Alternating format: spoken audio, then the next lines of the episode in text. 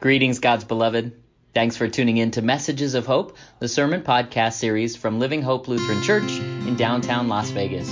Our reading today comes from 1 Peter chapter 3, verses 13 through 22, and Matthew 5, 3 through 10. Thanks for listening, and God bless you. Well, good morning, church. Grace and peace to you from God our Father in heaven and our risen Lord Jesus the Christ. Amen. Amen. Man, I was at a uh, gathering of clergy people uh, around 2015, a few years back, and I, and I was with this Episcopal priest, a local priest who was really awesome, great guy who used to write a column in the local newspaper, cool dude, and uh, he was sharing some thoughts uh, about how we as Christians are to live in a world where so many are divided by politics and race and economic status and all the troubles in the world. And as he reflected on the political debates that were happening around that time, he couldn't help but realistic, but be realistic, and he said something that stuck with me. He said, I think we're due for some suffering. Man, yeah, it seemed like a, such a hopeless thing to say at the time, and I, I don't think he was trying to be pessimistic or predicting the future or wishing that on anyone but just naming what he saw as this declining spirit of unity in the world in our nation that has become clear to many of us in the last few years. And while this observation has seemed to come to pass in many ways, so many of us continue to serve, to pray, to gather, to build up the body. We show up, right? We show up despite the troubles that we all face every day. But how does that happen? How do we keep moving forward, surrounded by suffering and danger? How do we live? I'm going to give you a minute to talk about that in just a little while, so be warned. But this seems to be the question that Peter is getting at in this third chapter of his letter suffering and this early Christian population persecution. Well, remember that the communities that received this letter were ones that would have included Jewish and non Jewish citizens, maybe foreigners, artisans, merchants, some more privileged than others, some whose very lives were at risk because of their confessions of faith. Christianity was not the mainstream, and these very first churches were still trying to figure out how to survive, how to be the body of Christ in those kind of uh, under difficult conditions, how to interact with the world around them. But this letter gives encouragement, right? We talked about that last week. Also, a warning to those who would be tempted to either hide their faith or deny it, or lash out at those who would punish them for their beliefs. And maybe, maybe it seems hard for us to relate at times to this kind of suffering, the kind of suffering they would have faced. But it's not hard to imagine what life is like for our neighbors, maybe who come from a different place, who worship in ways different from our own, or who hold contrasting beliefs. Just across the street from this church is another building uh, that has historically been a home to the Baptist Church. Some of you know it, some of you know it well. Started long ago as the first Victory Baptist Church in Las Vegas. I think I have that right. About 10 years ago, when I, when I came, it was Pathways Church, and I met the pastor and his wife, and they were actually living in that building and trying to figure out what was going on there. Soon after uh, they moved out, the building was purchased by a large congregation in Summerlin and uh, was relaunched as the Hills downtown. And Pastor Greg was such a great part of this community, and we got to do some things over there together. But that's changed now, too. It closed down in 2020, and now that is a home for a Buddhist community yeah, yeah, very cool. And some of you may have noticed they planted a bunch of trees, they fenced off the property to keep it safe. Um, and it, it may be a little confusing for neighbors, I'm sure, as there are still crosses on the building and all over the, the fences there. Maybe that will change, I don't know. But they dress differently. They might seem like outsiders around here. And to be a part of a, a faith tradition that is outside the American mainstream can be difficult. And we've heard reports, not here necessarily, but in many places, of vandalism or discrimination, even violence against people who practice other faiths, maybe just because someone is from another culture, country, or race. Imagine that kind of difficulty in your faith life, if you had to worry about being a Christian in the world, about what someone would say to you or do to you or think about you. Maybe that's hard to imagine, but think about this question. And now here's your chance to answer. When was it difficult for you to be a Christian? What makes it hard for you to follow Jesus? Maybe we don't get that kind of persecution in our daily lives, but we all have those times when maybe it's hard to be a Christian. It's hard to tell somebody you're a Christian. Or maybe it's just hard to follow Jesus some days. So I want you to take a minute, talk to someone next to you. You don't have to answer loud for the group. Talk to somebody nearby, maybe a family member, maybe in the row in front of you. Maybe you haven't met that person, so say hello to them, find out their names, make sure they get a name tag before they leave today, and answer that question. When was it hard for you to be a Christian? When was it hard to follow Jesus? And if you're watching online, you can type an answer in the comments. We'll give you a minute.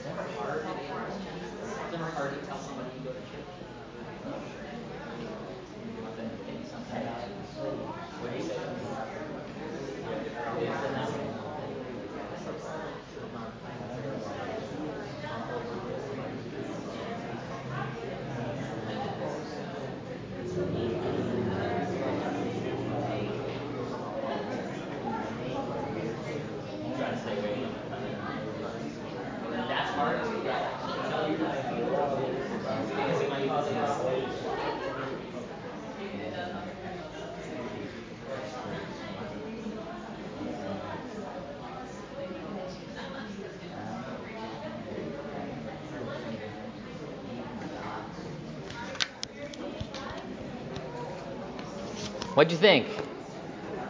What did you hear? Who wants to share? All right, take, take a minute to share. What did you hear someone say? When was it hard to be a Christian or hard to, to follow your faith? Anybody want to be brave? Sarah, no? I'm surprised. Go ahead, Helen. Okay, um, behind the wheel of the car. Behind the wheel of a car, yeah. Yeah, I knew I knew Pastor Matt was thinking that one too. Maxine, what did you say? It was hard for me when uh, my dad passed away. Yeah. Hard when your dad passed away, yeah. Tia. When I came out in school. When I came out in school, hard to hard to do that and be a Christian sometimes, yeah. All right, Sarah's in. When I don't get what I want, when I don't get better. When I don't get better or get what I want, yeah. Awesome. Thank you guys for sharing. That that was awesome. Maybe it, it seems hard to relate to the kind of suffering that, that other people face at times, but but maybe not. Maybe we do have those moments when it's difficult and we, we face particular hardships and we find that maybe God is not responding to the prayers that we've been praying. Maybe not in the way we would desire. Or when we lose someone we love and find out that life is not fair. I hope nobody promised you life would be fair. Or when terrible things happen in the world and we wonder how God could allow such suffering. Anybody think about that? Yeah. I can't think of a time when people around me really made it difficult or dangerous to share my beliefs in God. But it was rarely the cool thing to do. I thought maybe people would think I was weird if I started all this Jesus talk while we were out playing at a nightclub and with a rock band or something. Maybe I might feel awkward at times to share faith. And I do find it painful that all Christians get grouped in with ones who hurt others or set a bad example. That sometimes makes it hard to be a Christian. And maybe we don't even like to use that word anymore. I know people who don't like to say Christian. Maybe they say, I follow Jesus. Maybe they say, I follow the word. Maybe they don't say anything. But I've never had to fear for my life because of my faith tradition, but others know this reality far better than I do. So even if we don't know that kind of persecution, we can still be encouraged by this letter and to learn how to live in dangerous times because every time is a dangerous time, I think. we can hear this call not to hide from the world around us, but to give a reason for the hope that is in us. To share how it is that we can continue to grow and thrive and believe when the pain of the world reaches our doorstep. To give a defense, a reason, an answer, a why, an answer to the question why we have hope. People want to know why do you continue to go to church when so many have drifted away? Why do you continue to believe in God when there is so much death and violence in the world? How can you stand to be associated with those people who judge others, who hate their neighbors, who hurt people, and then name themselves as Christians? Maybe these are hard questions to answer. They are worth considering, and we should take the time to get to the heart of what it is we believe and how it forms us for life in the world. And we pray that our lives would show God's goodness. Sometimes they do. Other times, like in traffic, maybe it's more difficult. Where we know God, though, where we see Christ most fully, is where God has chosen to be revealed to us in the cross. In Christ's suffering, we see what it really means to be a follower of this suffering servant. It's here that we learn that despite the pain of this world and the terrible destruction that we cause and that we experience in the creation, and the failures we live with, that we are still loved, transformed, resurrected, and recreated with our Lord and Savior, who died for us and rose again with new life for all. And our troubles and all our suffering, along with our moments of joy and delight, are a part of this new life that we have been given, gifted with. It's a gift from God. Each moment is a blessing. And even when we cannot see it and we don't have to know all the reasons why everything happens to us or compare our lives to the world around us, we can be blessed to know that we are different. We are given the gift of God's grace, forgiveness, and eternal life in our baptism. And maybe people will think you're weird if you walk around the grocery store telling everybody about your new life in baptism and the eternal gift of God's grace that has been given to you without merit or on account of works. People, well, that person's a little wacky. But it's so good to say it, to tell someone, to believe it. So Peter reminds the hearers of this story then of Noah and the ark. Oh, yeah, remember him? Noah is one called out from his community, mocked, persecuted even for following God's direction in his life when others around him might have thought he was stupid or a loser or a little insane. He trusted God, and because of this, was saved from the flood along with his family. Peter reminds this early Christian community of this story of God's salvation. And you have already been saved from death and sin and the evil of the world, too. We are filled with this promise of new life in Christ, as we are ones who have risen up from those same waters of baptism, washed and welcomed, formed and sent, marked with the sign of the cross, that is Christ's suffering, welcomed into the family of the saints of God, and sent into the world. William Barclay writes that a saint is someone whose life makes it easier to believe in God.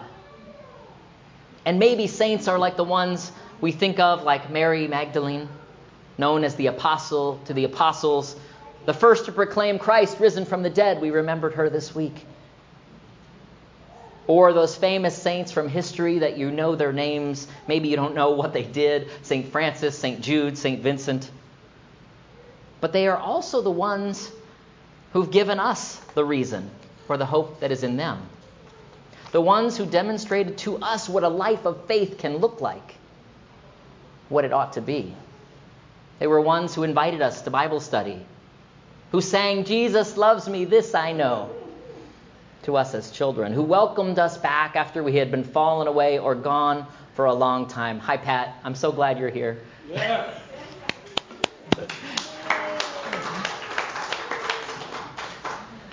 They were ones who helped us not to lose hope. The ones who showed up in our times of need, who sat with us in our grief and loss.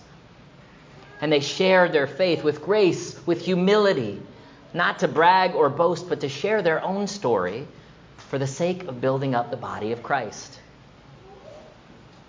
This is the encouragement that we need and a path to living in dangerous times a recipe for sharing the heart of Christ in the heart of the city. We are called to give a defense, give a reason, give an explanation for the hope that is in us. What is it inside you that keeps you going, that keeps you believing, that keeps you faithful when times are so difficult, when your life gets hard, when times are bleak, even when suffering comes? That others may know they are not alone, that they too belong to God even when their suffering comes. One interpreter writes that uh, our faith must be a first hand discovery rather than a second hand story. So I've shared in this place all often about my faith and experiences and favorite seminary professors and Sunday school teachers, my grandmother and church members who've been a part of my faith journey, and you have your own stories too. Maybe you've heard, though, that faith is caught more than it is taught. Caught more than it is taught, right? So it is powerful when we get to invite others into this life of faith.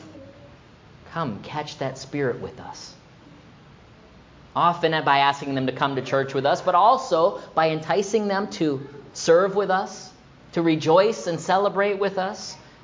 And it's okay if they start by thinking we're a little weird. I hope they see that because we are. And name it, embrace it. Keep the church weird, people. Enjoy it. Because the promise from Jesus is that all who have suffered in this life, the outsiders, the losers, the, the loners, the humble, the hurting, the powerless, and the peacemakers all belong in the kingdom of God. And in fact, will be the ones who see the Lord we have hope to share with the world around us. That's why we keep coming. That's why we keep showing up. And our hope is not in the things that this world cares about, not in success or power or money or status, but in the one who has already suffered the most, the one who has died for us, and for the God of grace who persists in welcoming us back to the Lord, back into the fold, who speaks to us and sends us from here to love and to be of service to our neighbors. No matter what they say or do or think about us, we proclaim Christ crucified and risen, the hope that is in us today and always. Amen.